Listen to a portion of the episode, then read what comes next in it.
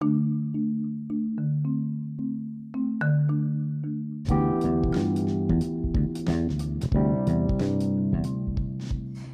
σου, καλώς ήρθες στο Star You. Είμαι η Κομράστρο, η τιμή αστρολόγα της καρδιάς σας, Tarot Reader και ρωσίδα στριπτηρίου στην προηγούμενη ζωή της και σε κάθε επεισόδιο αυτού του podcast θα σου κάνω λίγο μαθήματα αστρολογίας, θα φέρνω εκλεκτά καλεσμένα και θα μιλάμε μαζί για πολιτική, pop κουλτούρα και ό,τι άλλο προκύψει. Αν θες να στηρίξεις αυτό το podcast μπορείς να βρεις το link μου στην περιγραφή του podcast ή στην περιγραφή κάθε επεισοδίου που μπορείς να κάνεις μια μικρή δωρεά.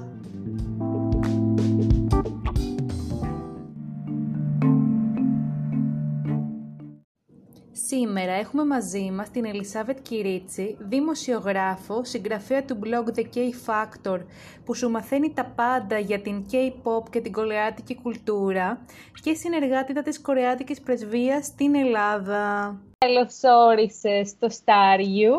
Στην... Χαίρομαι λοιπόν. Η πρώτη ερώτησή μου είναι πώς ξεκίνησες το K-Factor; Το, το blog. Εννοείς, ναι, ακριβώς. Λοιπόν, ε, πέρσι, ε, η, να το ξεκινήσω αλλιώς, η Κορεατική Πρεσβεία στην Αθήνα έχει ένα πρόγραμμα κάθε χρόνο, ε, στο οποίο ζητούνται, εισαγωγικά, κάποιοι άνθρωποι που λατρεύουν την Κορέα, την ε, κορεατική κουλτούρα, ε, ώστε να γίνουν supporters της χώρας στην Ελλάδα. Έτσι λοιπόν συμπληρώσα την αίτηση, έγινα κι εγώ μέλος αυτής της ομάδας, τα κατάφερα και ήμουν πάρα πάρα πολύ χαρούμενη γι' αυτό. και μέσα στα ε, καθήκοντα των supporters ήταν και είναι, γιατί θα ξαναισχύσει το ίδιο πρόγραμμα, ε, είναι να γράφεις κάποια άρθρα για την κορεατική κουλτούρα, για, το, για την K-pop, για την, τα K-dramas, για ιστορικά γεγονότα, άρθρα, απόψεις κτλ. Κάποια στιγμή, μέχρι κάποια στιγμή τα ανεβάζαμε ως ε, notes στο Facebook, όμως μετά ο κ. Ζούκερμπεργκ άλλαξε την, ε, το Facebook και δεν μπορούσαμε πια να ανεβάσουμε notes. So, έτσι, ε, αποφάσισα να κάνω ένα ωραίο blog, το οποίο να έχει μόνο ε, άρθρα τα οποία θα αφορούν την, την Κορέα, την κορεατική κουλτούρα, την K-pop, την, τα K-dramas κλπ. κλπ. Ε, και κάπως έτσι ξεκίνησε και προσεχώς θα πάρει πάλι τα πάνω. Χαίρομαι πάρα πολύ που το ακούω, γιατί είναι πάρα πολύ σημαντικό. Εγώ αγαπάω το blogging και αγαπάω πάρα πολύ το γεγονός ότι μπορεί μια κουλτούρα να μην είναι δική σου, αλλά τη νιώθεις ως δική σου και δεν το κάνεις για χάρη το appropriation, για το δείξεις κά, κάπως κάτι και πλέον είναι κάτι που νομίζω ότι αγκαλιάζουμε γιατί υπάρχει μια άλλη παγκοσμιοποίηση στη μουσική. Για παράδειγμα, το K-pop που εγώ Τώρα, αυτό ακούγεται πολύ χυψτερικό, αλλά εγώ πρώτη φορά είχα ακούσει K-pop στα 15 μου, τότε με τις Girl Generation, ε, ένα girl ναι, group. Ναι, ναι. Ε, είναι iconic ε, το συγκεκριμένο group και μάλιστα υπήρξε και ένα conflict τώρα τελευταία για το ποιο group είναι το πιο iconic, αν είναι η Blackpink που είναι πιο καινούργιες ή αν είναι η Girls' Generation, που εγώ νομίζω ότι είναι η Girls' Generation μεταξύ μας. Και εγώ προς τα εκεί τίνω, γιατί εντάξει, οι Blackpink έχουν και ένα άλλο ήχο, νομίζω η Generation, όσο τις είχα γνωρίσει, όσο έχω γνωρίσει τη μουσική τους, έχουν περισσότερο αυτό το κορεάτικο cute. Οι Blackpink για μένα είναι πιο αμερικανοποιημένες, που εντάξει, καριέρα προσπαθούν να κάνουν οι κοπέλες, δεν τις κρίνω γι' αυτό. Είναι πιο σύγχρονες, Ιωάννα, είναι πιο σύγχρονες. Γενικά η K-pop έχει εξυγχρονιστεί και τα κορίτσια παίζουν πια με άλλους κανόνες, οι Blackpink εννοώ με άλλους mm. κανόνες. Είναι γνωστές στην Αμερική, καταρχάς. Δηλαδή ναι. από τα, στα, από τα πρώτα τους βήματα. Α, οπότε είναι άλλες οι περίοδοι, άλλες οι εποχές που εξελίσσεται το ένα group, που εξελίχθηκε το ένα group σε σχέση με την εποχή που εξελίσσεται το άλλο. Mm. Ναι, πάντως θυμάμαι ένα από τα πρώτα κομμάτια των Girl Generation, βασικά αυτό που μου είχε κολλήσει και ακόμα και τώρα μου έχει κολλήσει, είναι το G. Γιατί είναι ναι. πάρα πολύ χαριτωμένο τραγουδάκι, είναι υπερβολικά ναι, ναι, ναι. χαριτωμένο. Είναι cuteness overload. Ναι, και νομίζω ότι ήταν αυτό που στη δεκαετία του 2010 προσπάθησε η Κορέα να πασάρει. Αλλά μετά κάπως και τότε άρχισε να εξελίσσεται και εγώ θυμάμαι ότι το πρώτο δείγμα, ας πούμε, K-pop που βγήκε στον κόσμο δεν ήταν άλλο από το γνωστό Gangnam Style που ήμουν στο σχολείο τότε και το χορεύα πολύ τις παλαβές και είχα ενθουσιαστεί. Έκανα και σαν δάμι αυτό πρόσεξε. Αυτό είναι για τον δυτικό κόσμο, έτσι. Ναι, δηλαδή, εννοείται. Περισσότεροι δυτικοί, οι μη ψαγμένοι, αυτοί που δεν είναι στα fandom της uh, K-pop, γιατί K-pop idols και bands υπάρχουν, ου, δηλαδή ο Rain είναι ένας από τα πρώτα, είναι ένα από τα πρώτα idols. Καλά, είναι και ο Taejin, ο οποίος είναι ο Grand Master, ας πούμε, των idols. Ε, απλώς εμείς, εμείς η Δύση έμαθε περισσότερο το τι παίζει με K-pop μέσα από τον Σάι. Οι, οι Κορεάτες γελάνε όταν λες «Α, ο Σάι, Gangnam Style». Γελάνε γιατί πίσω από τον Σάι υπάρχει τεράστια βιομηχανία πριν. Έτσι. Δηλαδή, τότε υπήρχαν άλλα K-pop κομμάτια που στην Κορέα κάνανε θράψη και όχι τόσο από τον Gangnam Style. Σαφώς και τον Gangnam Style, αλλά δεν ήταν αυτό το όλο, για να καταλάβεις. Θέλω να μου πεις λίγο και για τα Κροατά που μας ακούνε και δεν είναι τόσο μοιημένα στον ολοκαίρι κόσμο. Εγώ έχω ακούσει Ταετζίν και έχω ακούσει, αλλά Ράι δεν έχω ακούσει για παράδειγμα, οπότε θα ήθελα να πεις κάποια πράγματα, να τους πουλήσεις στο κοινό για να μην νιώθουν out of context. OK. Okay. Ε, ο Τάιτζιν είναι σπουδαίος καλλιτέχνης. Έχει κάνει μμ. φοβερές συνεργασίες μεταξύ αυτών και με τους BTS, ε, που έχουν εμφανιστεί, έχουν κάνει live και ήταν εξαιρετική συνεργασία είναι ο πρωτοπόρος, η μουσική του παίζει σε πολλά επίπεδα. Δεν είναι το K-pop ή K-pop που μπορεί να φαντάζεται κάποιος. Είναι και ηλέκτρο, έχει και soul καταβολές. Ε, έχει πολύ ωραίο ήχο, πολύ, πολύ ιδιαίτερο. Ε, τώρα, βέβαια, ένα παιδί 15 χρονών που θέλει να ξεκινήσει να ακούει K-pop, νομίζω ότι δεν θα ξεκινήσει με Taijin. Taijin είναι λίγο πιο και μπορεί να ακουστεί και παλιακός ο ήχος, όπως και τα τραγούδια το, του Rain, αλλά και των K-pop bands που είναι τώρα στη μόδα συσσαγωγικά, αλλά είχαν κάνει τον τεμπούτο του στο 12, το 13. Δηλαδή, αν ακούσεις παλιότερα κομμάτια, ξέρω εγώ, τον Shiny, σου είναι τόσο ξένα με τα σημερινά, που λες, ε, δεν γίνεται τώρα αυτό. Πώς γίνεται; Ακόμη και το στυλ τους σε ξενίζει. Mm. Ε, Όμως ο Τάι Τζιν και ο Ρέιν είναι από τους πρωτοπόρους, έχουν γράψει καταπληκτική μουσική, έχουν γράψει και για άλλους καλλιτέχνες. Και αν κάποιος θέλει να μπει καλά-καλά σε αυτή την κουλτούρα, ακούγοντας βέβαια και BTS και Shiny και EXO και Stray Kids και τα πάντα, Blackpink, Twice, ε, μπορεί να κάνει έναν κόπο να ακούσει και λίγο τους παλιούς. Mm. Ναι, και μάλιστα θυμάμαι η Shiny ήταν πάρα πολύ... Βασικά ήταν το πρώτο K-pop fandom πριν υπάρξει το K-pop fandom. Δηλαδή, ήταν πραγματικά πολλά άτομα ας πούμε, που ήταν έτσι λίγο πιο νέρντουλα και λίγο πιο ε, που λέει ο λόγος ας πούμε και ασχολούνταν με αυτά και τότε μας φαίνονταν λίγο weird. Έτσι. Αυτά είχαν ξεκινήσει με Shiny, δηλαδή θυμάμαι ότι υπήρχε ένα ολόκληρο fandom και τα είχα, έχω ακούσει λίγο, λίγο και αν θυμάμαι καλά, αυτό που μου άρεσε αυτό το άτομο είναι, ας πούμε, όλα τα aesthetics, ότι αψηφά το gender. Δεν υπάρχει το gender για αυτό το άτομο. Ναι, είναι αρκετά πια τα idols που το κάνουν αυτό. Ε, θα σου πω ότι υπάρχει η μπάντα, υπάρχουν οι Ace, οι οποίοι είναι ένα πάρα πολύ ωραίο group. Εμένα μου αρέσουν πάρα πολύ. Αυτό που μου αρέσει είναι ότι η CEO της εταιρείας είναι γυναίκα, ενώ στις υπόλοιπες εταιρείες, δηλαδή η SM, η, η Hype, η πρώην Big Hit, ή οποιαδήποτε εταιρεία ε, μουσικής, στη μουσική βιομηχανία, συνήθως οι CEO είναι άντρες.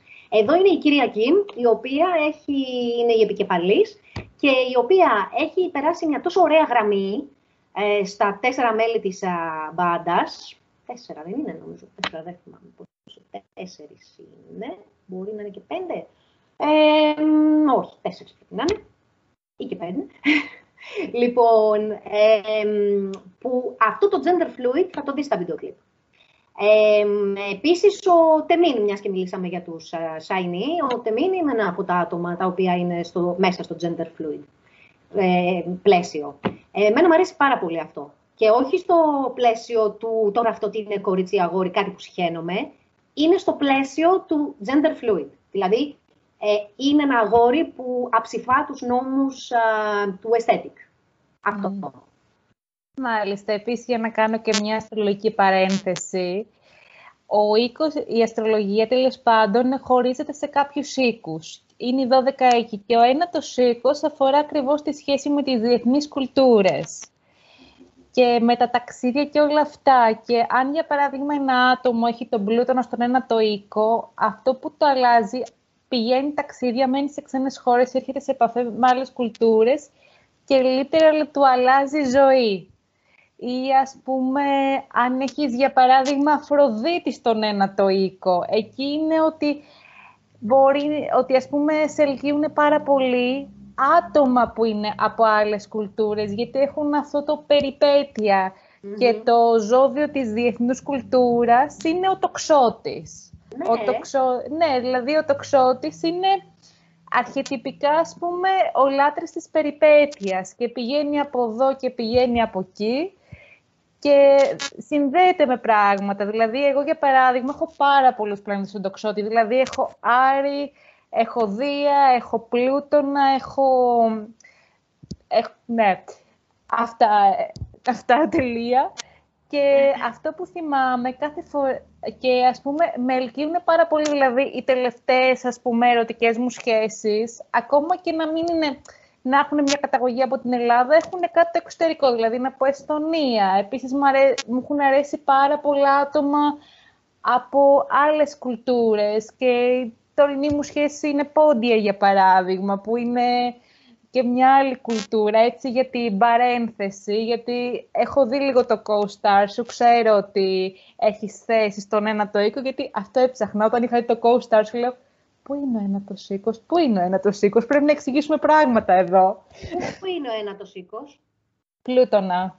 Λοιπόν, και ας μιλήσουμε τώρα για τα κορεάτικα δράματα, τα οποία είναι επίσης κάτι πολύ ενδιαφέρον. Το Netflix έχει ένα σκασμό από αυτά, δεν σου κάνω πλάκα, έχει ένα σκασμό πλέον.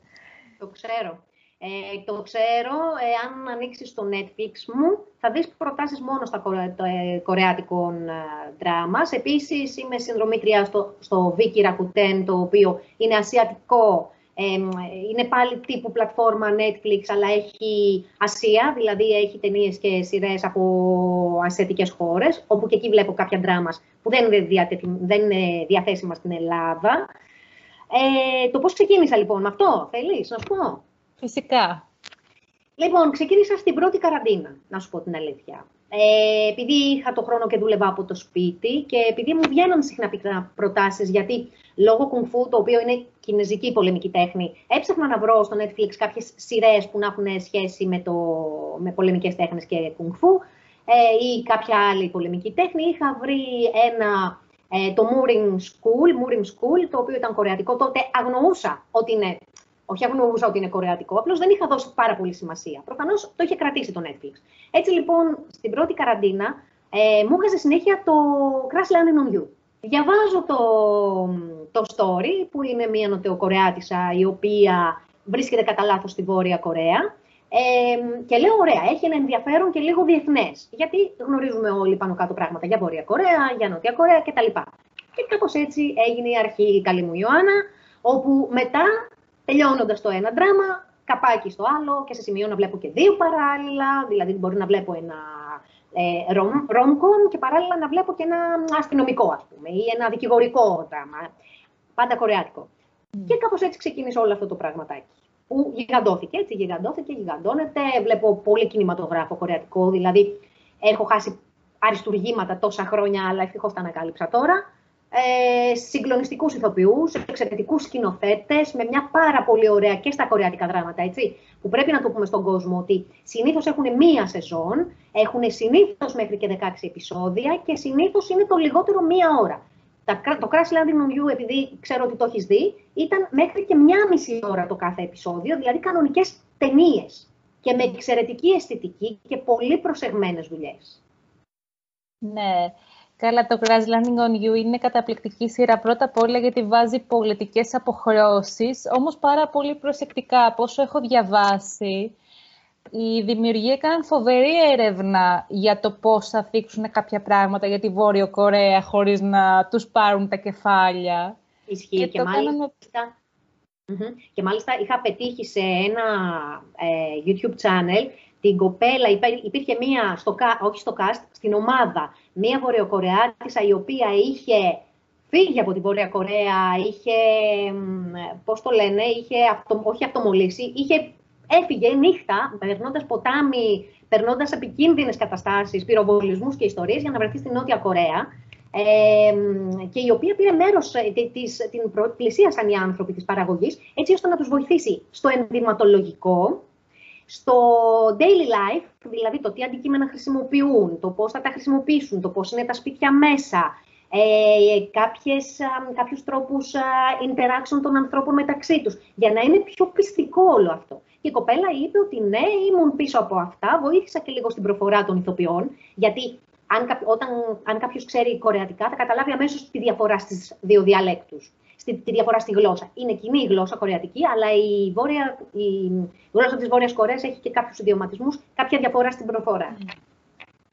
Ναι, θυμάμαι κιόλα ότι είχε θυχτεί, γιατί ο πρωταγωνιστής ο Βορειοκορεάτης είχε κάποιους στρατιώτες με τους οποίους ήταν μαζί, ήταν η σύντροφή του, σαν να λέμε, και ο ένας κορόιδευε την πρωταγωνίστρια, τύπου πώς μιλάς έτσι, ε, ξέρω πώς είναι η προφορά σου, είτε κάπως ότι είναι αστεία, που αυτά δεν είναι αστεία, απλά είναι πράγματα με τα οποία technically δεν είχαν ποτέ επαφή ακριβώς γιατί συνδέεται αυτό το πράγμα στα σύνορα. Επίσης να πω ότι η πρωταγωνίστρια του Crash Landing on You, σύμφωνα με τη σειρά βέβαια, είναι υδροχός, σαν και σένα. Ναι, ναι, ναι, ναι, το θυμάμαι, το θυμάμαι, γι' αυτό την αγαπώ, την, τη συγκεκριμένη, γιατί ήταν και η πρώτη, η, η πρώτη ηθοποιή αυτή και ο Χιον Μπιν, ο πρωταγωνιστής, που έκανε τον Βορειοκορεάτη λοχαγό, ε, ήταν η πρώτη μου επαφή. Δηλαδή ήταν το πρώτο ζευγάρι το οποίο είχε και καταπληκτική χημεία, γιατί φυσικά είναι ζευγάρι, έτσι, και πρόκειται να παντρευτούν κιόλας.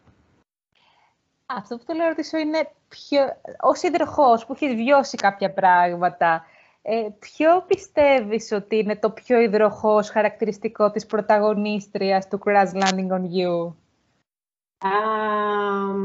Το ότι προσαρμόστηκε πολύ εύκολα στην ε, κοινωνία της Βόρειας Κορέας, στο χωριό, εκεί που πήγε και έμεινε. Η, η εύκολη προσαρμοστικότητά της, το γεγονός ότι επίσης δεν κρατούσε κακία, δηλαδή ακόμη και αυτά που της λέγανε δεν τα έπαιρνε πολύ της μετρητής, το θάρρος της, το ότι ναι, βρέθηκα ξαφνικά εδώ, αλλά θα προσπαθήσω να κρατήσω την ψυχραιμία μου, αλλά νομίζω το κυρίως το χιούμορ της, Κυρίως όμως αυτό, το ότι προσαρμόστηκε πολύ εύκολα. Και, έκανε και, και ήταν και πολύ κοινωνική και έκανε αμέσως και κύκλο. Φιλικό.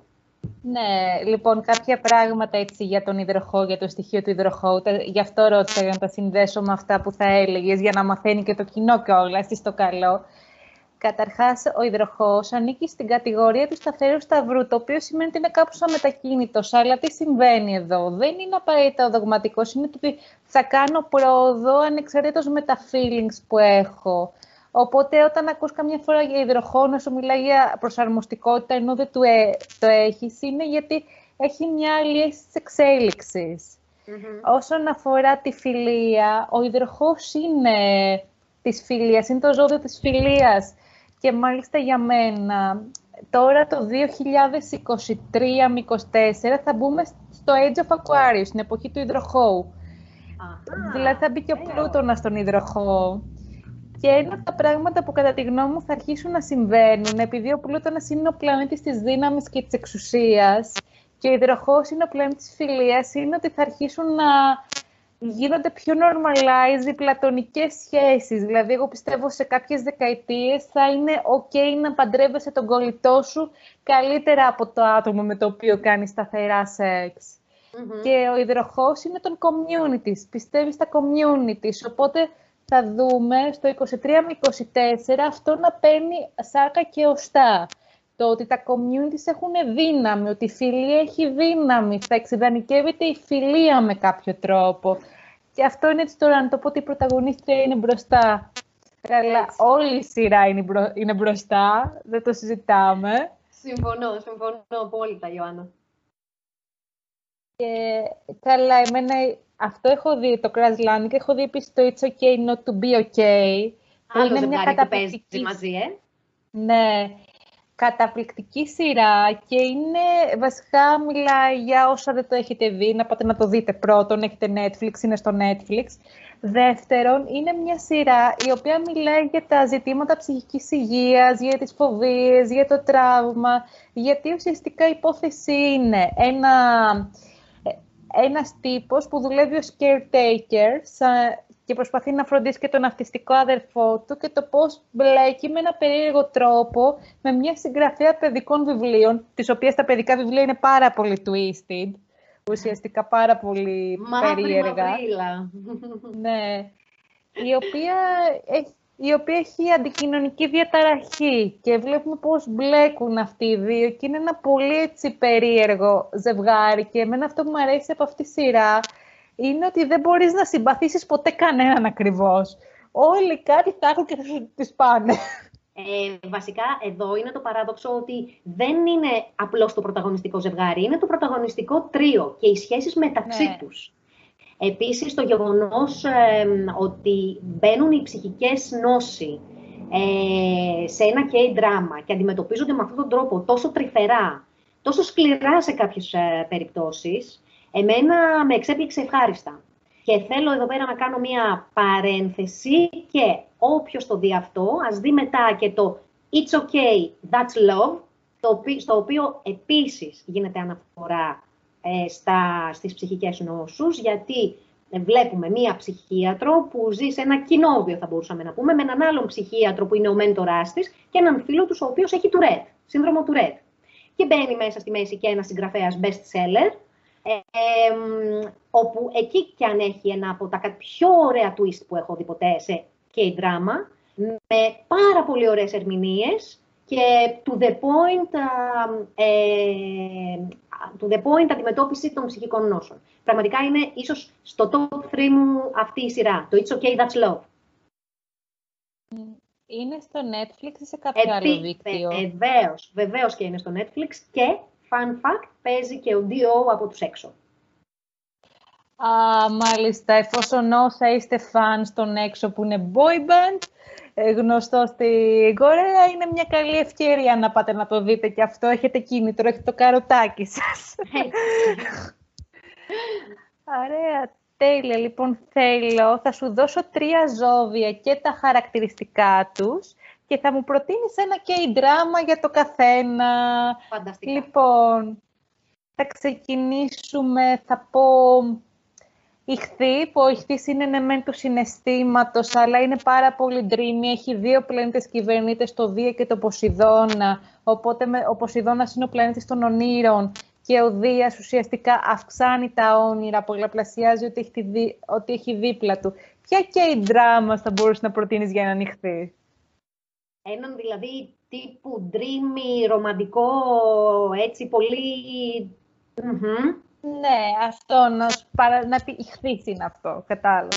Ναι, λοιπόν, νομίζω ότι θα πρότεινα το Scarlet Heart, ε, το οποίο είναι ιστορικό δράμα, ε, με μία κοπέλα από τον σύγχρονο κόσμο, η οποία, για κάποιο, λο- η οποία έχει γίνει κάτι κακό, ε, πίνει δίπλα σε μία λίμνη, πέφτει μέσα και ξαφνικά ξυπνώντας εμφανίζεται σε μία εποχή παλιά, παλιά, παλιά, παλιά, παλιά και είναι μία άλλη.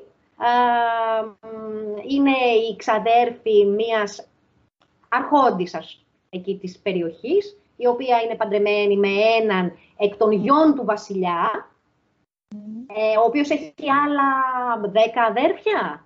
Ε, νομίζω όλο το cast των αγοριών είναι συγκλονιστικό. Η κοπέλα που πρωταγωνιστεί είναι η Άιγιου, η γνωστή τραγουδίστρια, η οποία είναι και συγκλονιστική ηθοποιός. Ε, fun fact, το Μπέκιον επίσης από τους έξω κάνει έναν από τους πρίγκιπες, έτσι για να ρίξω τα τυράκια των K-pop fans. Είναι ένα από τα ιστορικά, ε, ρομκο, ε, ρομαντικά ιστορικά δρα, δράμας που έχω δει και έχω ρίξει ένα κλάμα από εδώ μέχρι την Κορέα. Ε, νομίζω ότι ένας ηχθής, μία ηχθής θα το εκτιμήσει ιδιαίτερα. Μμ. Ή όσα έχουν και άλλες θέσεις στον ηχθή, μια σελήνη, μια αφροδίτη, έναν οροσκόπο για να μην τα περιορίζουμε. Ή μπορεί να έχει και 12ο οίκο, που 12ο οίκος είναι ο οίκος του ηχθή, στον αστρολογικό χάρτη και αφορά, ας πούμε, το υποσυνείδητο, το κάρμα, το όνειρο με κάποιο τρόπο. Οπότε Ακριβώς όσο αυτό, έχετε λοιπόν. αυτές τις θέσεις, όποια έχετε αυτές τις θέσεις, ε, σπεύσατε. Λοιπόν, για να δούμε και ένα άλλο ζωδιάκι. Ζυγός. που ο ζυγός είναι έτσι, είναι ισορροπία, είναι aesthetic, ταυτόχρονα έχει και μια πολύ μεγάλη αίσθηση του τι σημαίνει δικαιοσύνη, ανεξαρτήτως των κοινωνικο-ιστορικών συνθηκών. Α, λοιπόν, ε, έβαλες μέσα το θέμα της δικαιοσύνης. Θα προτείνω λοιπόν το Partners for Justice, το οποίο έχει να κάνει ε, με... Ο, ο κύριος χαρακτήρας είναι ένας α, περίεργος ιατροδικαστής, ο οποίος κάνει τις νεκροτομές, νεκροψίες ε, σε άτομα κυρίως εγκληματικών ενεργειών και πιο φυσιολογικών καταστάσεων. Όμως το ψάχνει τόσο πολύ που μπορεί να σου αποδείξει ότι ξέρεις τι αυτό ήταν εγκληματική ενέργεια. Είναι ένας, θα μπορούσα να τον χαρακτηρίσω ένας Dr. House από το House MD, ε, λίγο περίεργος, λίγο παράξενος, ο οποίος κάνει φοβερό δίδυμο με μία νεαρή prosecutor, η οποία προέρχεται από μία οικογένεια λίγο πλούσια, λίγο έτσι, λίγο σονσόν. Οι δυο τους κάνουν ένα φοβερό δίδυμο, φοβερό δίδυμο, μέχρι που μπαίνει στην παρέα και ένας παράξενος γιατρός, που δεν θα πω περισσότερα πράγματα. Βλέπουμε λοιπόν σε αυτό το δράμα πώς με την, με την επιμονή και με την άψογη επαγγελματικότητα και με το ψαχτήρι και με το μαμούνι που είναι αυτός ο ιατροδικαστής, ε, αποδίδεται η δικαιοσύνη σε περιπτώσεις και σε καταστάσεις και σε υποθέσεις που λες πω, πω είναι χαμένο παιχνίδι. Μάλιστα, οπότε όσα είστε ζυγοί, έχετε οροσκόπο ζυγό Σελήνη, ζυγό Αφρότη, ζυγότη, έχετε στο ζυγό τέλος πάντων καλό είναι. Ή έβδομο οίκο στο χάρτη σας, πλανήτε σας, που ο έβδομος οίκο έχει να κάνει με τις σχέσεις και είναι ο οίκος του ζυγού, αλλά και με γενικά το όλο partnership, μπορείτε να δείτε τη συγκεκριμένη σειρά. Για σας τα κάνουμε όλα, Ρατιμούτσικα. Και ένα τελευταίο ζώδιο, ας πούμε, της, ας πούμε, της γης, ας πούμε, τον εγώ καιρό. Ο εγώ καιρός είναι της δουλειάς, είναι βασικά το άτομο που είναι κάπως υπομονετικό, αλλά ξεκινάει και πράγματα για να είναι υπομονετικό, που είναι της φιλοδοξίας, αγαπάει τη φιλοδοξία. Τι σειρά θα μπορούσες να προτείνεις για κάποιο που έχει θέσει τον εγώ καιρό στο χάρτη του; Λοιπόν, θα προτείνω ένα δράμα με έναν πάρα πολύ γνωστό ηθοποιό και πολύ αγαπητό και αγαπημένο, τον Park Seo Joon. Δεν θα προτείνω κάποια από τα τύπου ε, what, What's Wrong with uh, Secretary Kim, όχι αυτό, το οποίο είναι πολύ mainstream για μένα. Θα προτείνω το Fight My Way, το οποίο υπάρχει στο Netflix, νομίζω έτσι είναι ο τίτλος, πάντα το, το μπερδεύω, αλλά είναι Fight My Way, όπου ο Park Seo Joon είναι πρώην πρωταθλητής του Taekwondo, ε, γίνεται κάτι και κάνει μετά δουλειές του ποδαριού. Ε, έχει μια παιδική φίλη, η οποία έχει και αυτή τα όνειρά της. Έχει κάποια όνειρες, όνειρα και κάποιες φιλοδοξίες να κάνει κάτι στη ζωή της και μας δείχνει πώς ύστερα από κάτι που έχει γίνει και οι δύο αποφασίζουν να διεκδικήσουν τα όνειρά τους και να πετύχουν σε αυτό που θέλουν να κάνουν. Οπότε, Fight My Way με τον Park Seo είναι από τα πιο ωραία. Οπότε όσα έχετε, όχι μόνο όσα είστε εγώ καιροί, αλλά έχετε οροσκόπο εγώ καιρο, σελήνη στον εγώ καιρο, οτιδήποτε στον εγώ καιρο και έχετε και ή έχετε δέκατο οίκο σε κάποιο πλανήτη που ο δέκατος οίκος έχει, είναι της δουλειάς, τον αστρολογικό χάρτη και είναι του legacy, της παρακαταθήκης, είναι μια μεγάλη ευκαιρία για να το δείτε. Οπότε για σας δουλεύουμε για άλλη μια φορά. Έτσι. Λοιπόν, και τώρα λέω να μιλήσουμε λίγο περισσότερο για τους BTS και τα ζώδια τους. Ας πούμε Έτσι. κάποια πράγματα για τους Hearts. Λοιπόν, ποιο είναι το αγαπημένο σου μέλος των BTS και γιατί; Αχ, τώρα ξέρεις πόσο δύσκολο είναι αυτό, ε, γιατί ο καθένας είναι αγαπημένος, καλά όχι όλοι, Ό, όλους τους, τους συμπαθώ, δεν υπάρχει θέμα. Ε, αλλά αγαπώ τρεις ε, για πολύ συγκεκριμένους λόγους. Δηλαδή, μου αρέσει πάρα πολύ ο Σούγκα, ο, ο Μιν Γιούγκη, ο οποίος είναι ο άνθρωπος που έχει πει ότι εγώ δεν σκέφτομαι, απλώς κάνω. Ε, είναι ο άνθρωπος δηλαδή που δουλεύει, δουλεύει, δουλεύει, χωρίς να το πολύ σκέφτεται. Έχει μια περσόνα τον August D που τον φοράω και σε μπλουζάκι αυτή τη στιγμή, θα σου τον δείξω, και ο οποίος κάνει μια εξαιρετική δουλειά σε, στη solo καριέρα του.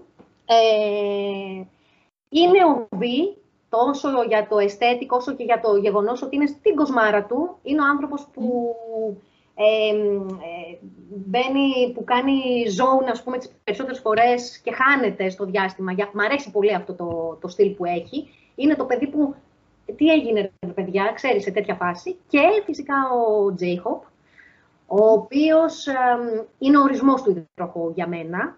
Ε, έχει πάρα πολύ ωραίο στυλ, είναι επίσης πολύ καλό soloist, είναι η χαρά της ζωής, uh, Hope World, J-Hope World, uh, Happy. Ε, αυτοί οι τρεις νομίζω είναι οι πιο, οι πιο αγαπημένοι μου. Ωραία, θα το πούμε το τέλος. Καταρχάς ο J-Hope. J-Hope είναι ένας ράπερ, ο οποίος είναι όντως ε, υδροχός. Όντως είναι υδροχός, λοιπόν, τι γίνεται, είναι υδροχός ο J-Hope και είναι μάλιστα στην τελευταία μέρα του υδροχώου, 18 Φεβρουαρίου. Και τα άτομα πούμε, που γεννιούνται στη τελευταία μέρα ενός ζωδίου, πολλές φορές η μοίρα του ηλίου τους είναι αναιρετική, που σημαίνει ότι κάπως πάει στο επόμενο ζώδιο. Οπότε είναι σαν να έχει πάρει και στοιχεία του ηχθή. Οπότε για αυτό το λόγο είναι dream. Και μετά είναι ο Σούγκα. Θυμάμαι ότι έχει κάνει πολύ ωραίες παραγωγές ο Σούγκα. Έχει συνεργαστεί με, με έναν παραγωγό που λέγεται Max και είναι και ας πούμε, θυμάμαι ότι η μουσική του παίζεται πολύ στα H&M, το οποίο δεν το λέω για κακό, γιατί τα H&M έχουν καταπληκτικές playlists. H&M, αν ακούτε, χορηγήστε με. Σας παρακαλώ, θέλω λεφτά. ε, ναι, που αυτός είναι όντως είναι ηχθής, με σελήνη στον Παρθένο, γι' αυτό ε, Γι' αυτό το οποίο είναι πάρα πολύ ενδιαφέρον, γιατί, πολλές γιατί είναι ότι ο ήλιος του είναι στο απέναντι ζώδιο με τη σελήνη, οπότε είναι σαν αυτά τα άτομα ουσιαστικά έχουν ε, διάφορα conflict αναφορικά με το ρόλο τους και το πώς θέλουν να τον εδραιώνουν. Έχουν ένα θέμα στο relating πάρα πολλές φορές είναι εγώ καιρό και αν θυμάμαι καλά, έχει σελήνη στον κρυό και Αφρότη στον υδροχό, οπότε είναι έντονο ατομάκι. Και... Μου κάνει ο πιο, όχι τεμπελάκος, ο πιο ζών ε, στον κόσμο του. Είναι πολύ, ε, έχει πολύ ωραίο προσωπικό στυλ, πάρα πολύ ωραίο προσωπικό στυλ. Ε, η, εμφάνισή του, δηλαδή, οι επιλογές του, οι στιλιστικές είναι εξαιρετικές. Έχει πολύ ωραία βαθιά φωνή και mm. είναι αγαπημένος εγώ καιρός. Mm.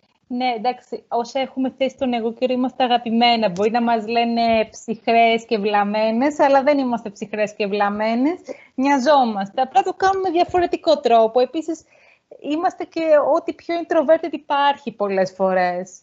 Εγώ, εγώ... προσωπικά έχω οροσκόπο εγώ καιρό και πάρα πολλές φορές είναι σε πολλοί κόσμοι γιατί είσαι τόσο introverted, ενώ είμαι κοινωνική, αλλά γιατί είσαι έτσι, γιατί το σκέφτεσαι έτσι; Και είμαι σε φάση παιδιά δεν είναι ότι απλά λες τα feelings σου, δεν είναι απλά ότι πας και λες τα feelings σου, είναι ότι λες τα feelings σου με έναν τρόπο ώστε να μην τρελάνεις και τον άλλον. Γιατί εγώ έχω και πολύ τοξότη, που ο τοξότης έχει κάτι πολύ αντικοινωνικό στο, στον τρόπο που εκφράζεται πολλές φορές. Γιατί λέει αλήθεια και σου λέει fuck your feelings. Αυτές είναι λίγο πιο στυλιζαρισμένα, θα το σκεφτούμε, δεν θα πούμε τα feelings όπως ακριβώς τα σκεφτόμαστε, γιατί γιατί θα πληγώσουμε τον κόσμο. Εμένα με βοηθάει πάρα πολύ αυτό. Επίσης, είναι το... έχω ένα φίλο που μια φορά μου είχε πει λόγω του οροσκόπου εγώ και ότι το μέσα στην Αθήνα κάνω business με θυμίζει.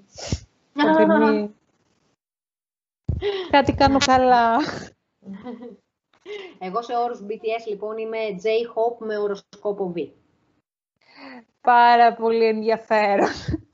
Πάρα πολύ ενδιαφέρον.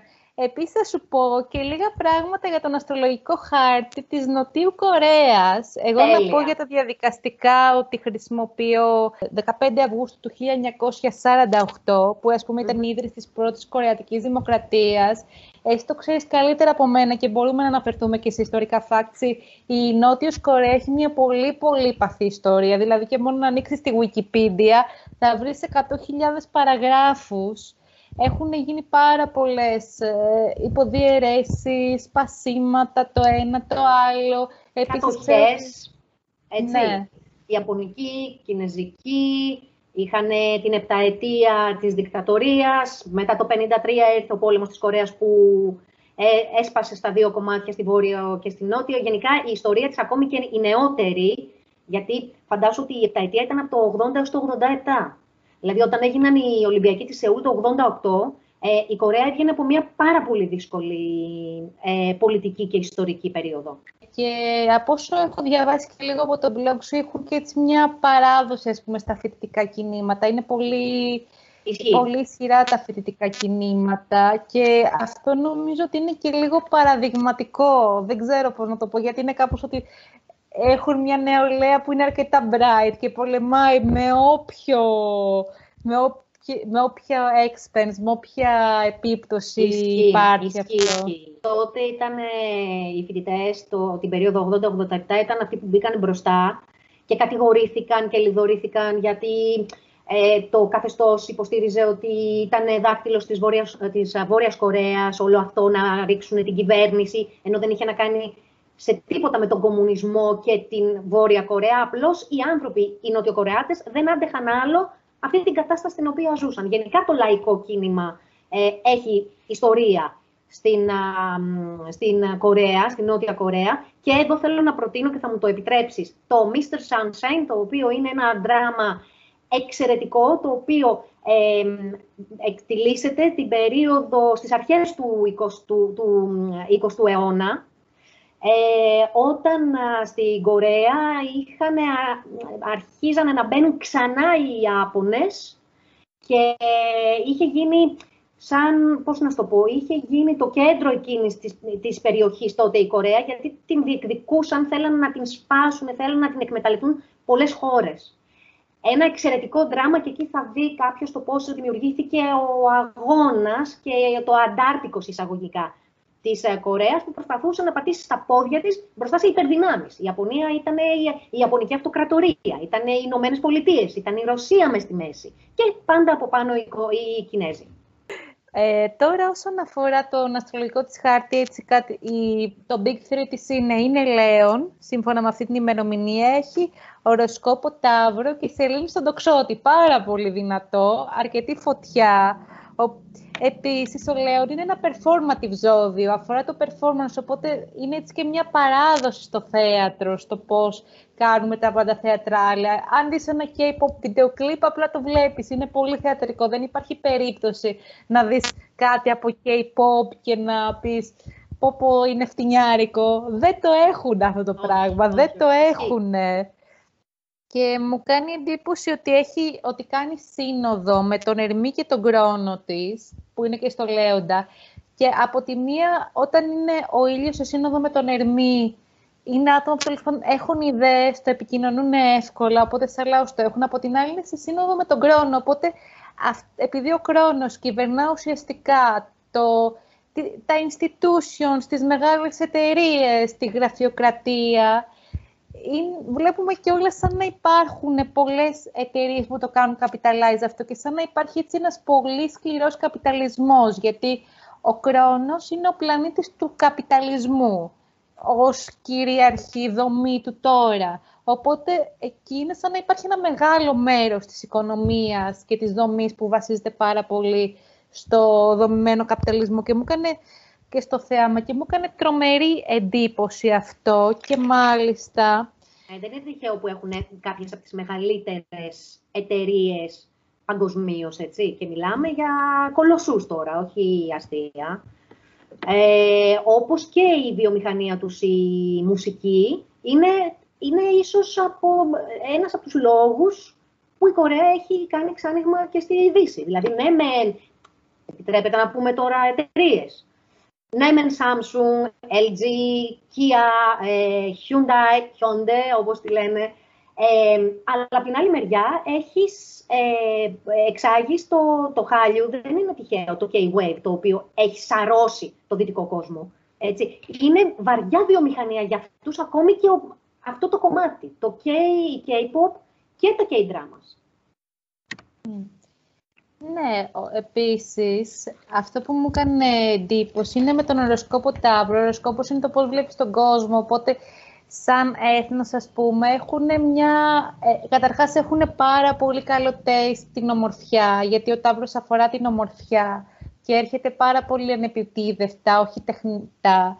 Δεύτερον, είναι μια κοινωνία που προωθείται πάρα πολύ Δηλαδή αυτό μπορεί να δει και που είδα και εγώ στα K δράμα είναι η αναπαραστάση. Η αναπαραστάση είναι πάρα πολύ σκληρό καπιταλισμός και μου έκανε εντύπωση στα δύο και οι δράμα που έχω δει ότι η γυναίκα θα είναι, ξέρω εγώ, κάπως το capitalist πώ θα έχει πετύχει και ο άντρας θα είναι πιο εργατικής τάξης. Αυτό είναι που μου είχε κάνει πάρα πολύ εντύπωση και είναι κάπως ότι δεν ξέρω, εσύ το ξέρεις καλύτερα από μένα, σαν να τους αρέσει πάρα πολύ το παραμύθι του λαϊκού παιδιού με, αν όχι την πλούσια, την πολύ δυνατή, ας πούμε. Γενικά υπάρχει και πάρα πολύ και το αντίθετο. Δηλαδή να είναι ο γιος του CEO του Τσεμπόλ, ε, ο πλούσιος γιος, ο οποίος θα γνωρίσει την φτωχή κοπελίτσα, που θα του αρέσει έτσι όπως είναι, που θα ντύνεται πολύ πιο απλά, που δεν θα είναι αυτό το γκράντε και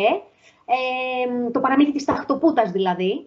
Είναι επίσης πολύ δημοφιλές στα k dramas, όχι μόνο αυτό που αναφέρεις εσύ με την πλούσια κοπέλα και την δυναμική και την επαγγελματικά καταξιωμένη με το πιο απλό. Είναι πιο σύνηθες το αντίθετο.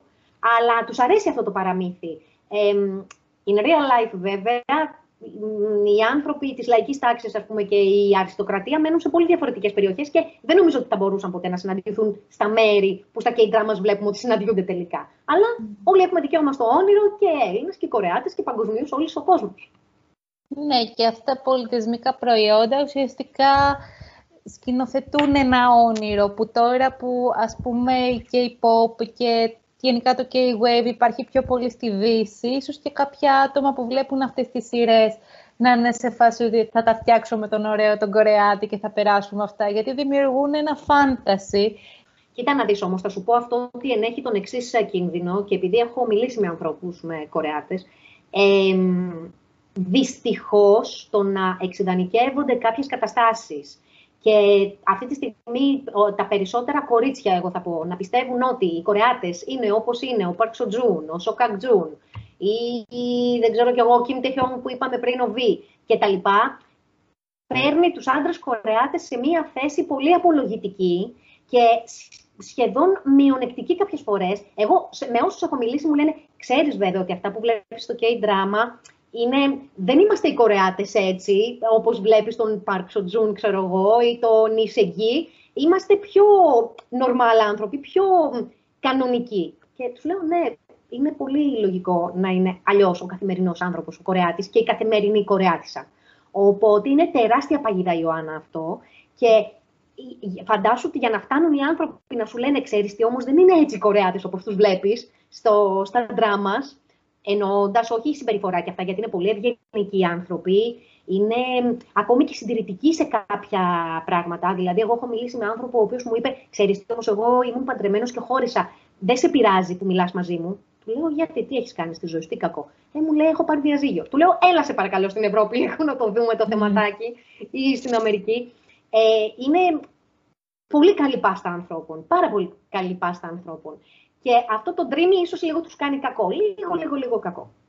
Είναι λογικό γιατί όταν εξάγονται συγκεκριμένα στερεότυπα και πρώτα για το λαό σου, όλο αυτό είναι ωραίο εμπορικά, αλλά έχει και προβλήματα, γιατί ουσιαστικά ο καπιταλισμός είναι σαν να εμπορευματοποιεί πράγματα που δεν υπάρχουν. Πουλάει μια φαντασία και νομίζω ότι αυτό ισχύει και για παράδειγμα για τη ΣΥΠΑ, δηλαδή το αμερικάνικο όνειρο, η κοπελίτσα που έρχεται, ξέρω εγώ, από από μια περίεργη χώρα και κάπως καταφέρνει να πετύχει στη ΣΥΠΑ. Και αυτό το πράγμα και εγώ νιώθω πολλές, ως αστρολόγα πολλές φορές βλέπω Αμερικανίδες αστρολόγους που λένε που πετυχαίνουν με ένα χύψη τρόπο και πάρα πολλές φορές περνάω στο δικό μου guilt trip για αυτό το λόγο, τύπου γιατί δεν έχω πετύχει αυτό. Αλλά μετά λέω δεν είμαι σίγουρη αν θα ήμουν ευτυχισμένη στο σκληρό καπιταλισμό των ΗΠΑ και δεύτερον από το Instagram όλες κουκλάρες είμαστε. Ε, έτσι, συμφωνώ απόλυτα να είναι καλά τα φίλτρα. Ναι. Κάπως πρέπει να πουλήσουν τους εαυτούς τους και από τη στιγμή που αυτό που πουλάει το κάνουν καλά, εγώ την πω η Ρουφιάνα. ότι η Κορέα είναι λιοντάρι, η Ελλάδα είναι ναι. υδροχός. Ταιριάζουμε ως χώρες. Λέγω ότι είναι πάρα πολύ αντίθετες, δηλαδή είναι αλλά είναι και έτσι λίγο περίεργο. Δηλαδή, εγώ πιστεύω και από αυτά που έχω καταλάβει από την κουλτούρα. Βέβαια, εννοείται δεν μπορούμε να το βρούμε μόνο με τον ήλιο. Πρέπει να είναι και άλλα θέματα είναι κάτι πολύ ενδιαφέρον ότι η Ελλάδα είναι υδροχός και έχει τη σελήνη στο δίδυμο. Δηλαδή τα απέναντι ζώδια από την Κορέα. Οπότε είναι, Είναι δηλαδή η Κορέα, ενώ υπάρχει μια έλξη όταν υπάρχει μια αντίθεση. Ε, είναι τα ετερόνυμα έλκονται που λένε. Υπάρχει και ένα πράγμα ότι μας φαίνονται πάρα πολύ αντίθετοι και εξωτικοί, για παράδειγμα. Και εγώ, εγώ προσωπικά έχω, έχω ζήσει στην Εστονία και έχω πολύ αγάπη με την Εστονία. Η Εστονία είναι παρθένος. Αλλά έχει και πάρα πολύ λέοντα μέσα. Μάλιστα. Και πολλές φορές όταν αφηγούμε πράγματα από την Εστονία σε Έλληνες, τύπου ας πούμε η κοπέλα με την οποία έβγαινα όσο έμενα Εστονία για Εράσμους, ήταν πάρα είναι, είναι vegan, οπότε ήταν πάρα πολύ στρίξη στους κανόνες και που με φιλήσεις, αν έχεις φάει κρέας, γιατί είμαι vegan. Αυτό το πράγμα στον Έλληνα είναι ναι. ανήκουστο, γιατί έχουν γιατί είναι ότι η Ελλάδα είναι ο υδροχός, αυτό είναι το σκυλί με το μεταξύ, ο υδροχός που ας πούμε έχει μια πολύ συγκεκριμένη άποψη του τι σημαίνει πρόοδος.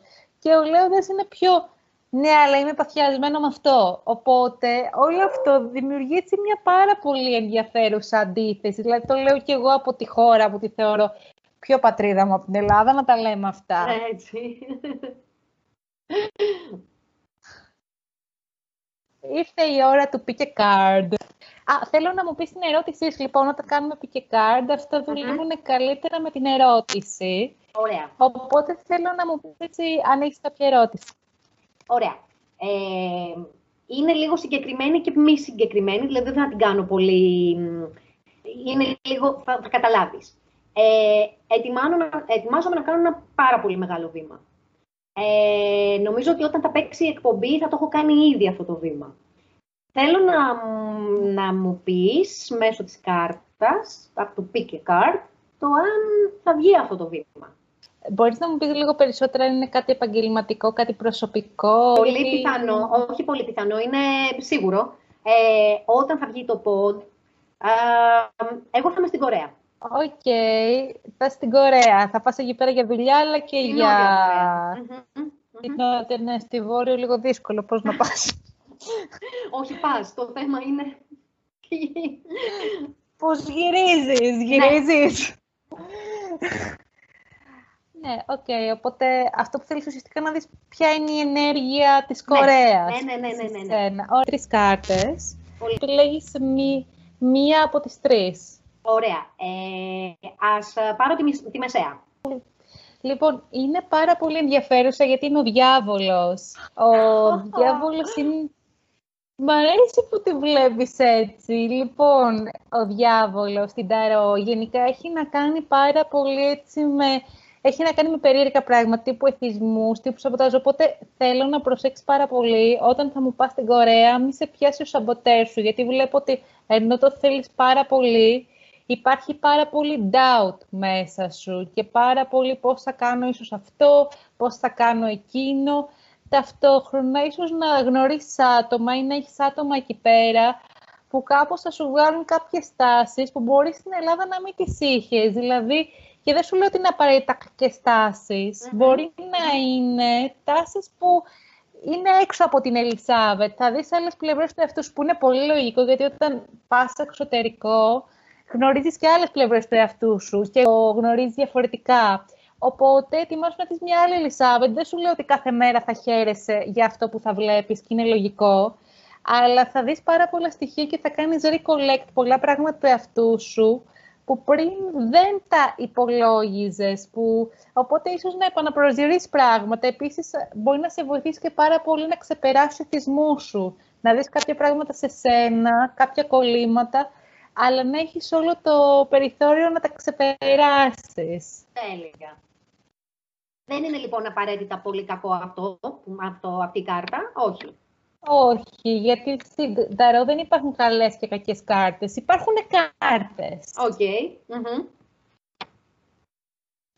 Για παράδειγμα, ο, ο διάβολος μπορεί να σημαίνει και ο σαμποτέρ, μπορεί να σημαίνει όμως και το σεξ. Οπότε είναι ανάλογα και το context, επειδή είναι κάτι που πάρα πολύ υπάρχει ένα confusion στο ίντερνετ για το ποιες είναι καλές και ποιες κακές κάρτες. Δεν είναι τόσο απλά τα πράγματα. Τέλεια. Μια χαρά. Ωραία.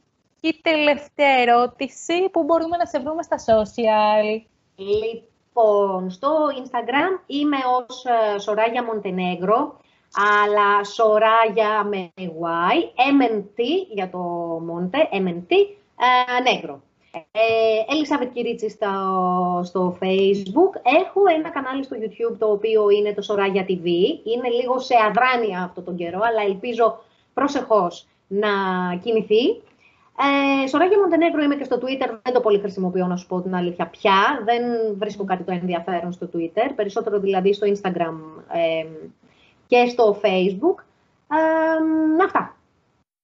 Ωραία. Και φυσικά στο blog σου του The K Factor. Ακριβώς, The K Factor. Πολύ ωραία. Χαίρομαι πάρα πολύ που είχαμε αυτή την κουβέντα. Ήταν πάρα πολύ informative για πάρα πολλά θέματα και, και μου άρεσε πάρα πολύ. Χαίρομαι πάρα πολύ που ουσιαστικά είμαστε δύο άτομα που νιώθουμε διαφορετικά με άλλες κουλτούρες, γιατί όπως εσύ αισθάνεσαι, ξέρω εγώ, με την κορεάτικη κουλτούρα πιο κοντά, εγώ αισθάνομαι με τη σλαβική, που έχω και μάλιστα σλάβους προγόνους και γι' αυτό είναι και το καπελάκι κιόλας, αν και το καπέλο το φορούσα πολύ πιο πριν από τη σλάβικη, ε, πριν μάθω ότι έχω σλάβους προγόνους, τώρα πρόσφατα το τσέκαρα. Πολλά φιλάκια, πολλά, πολλά φιλάκια στα ακροατά μας. Φιλιά πολύ.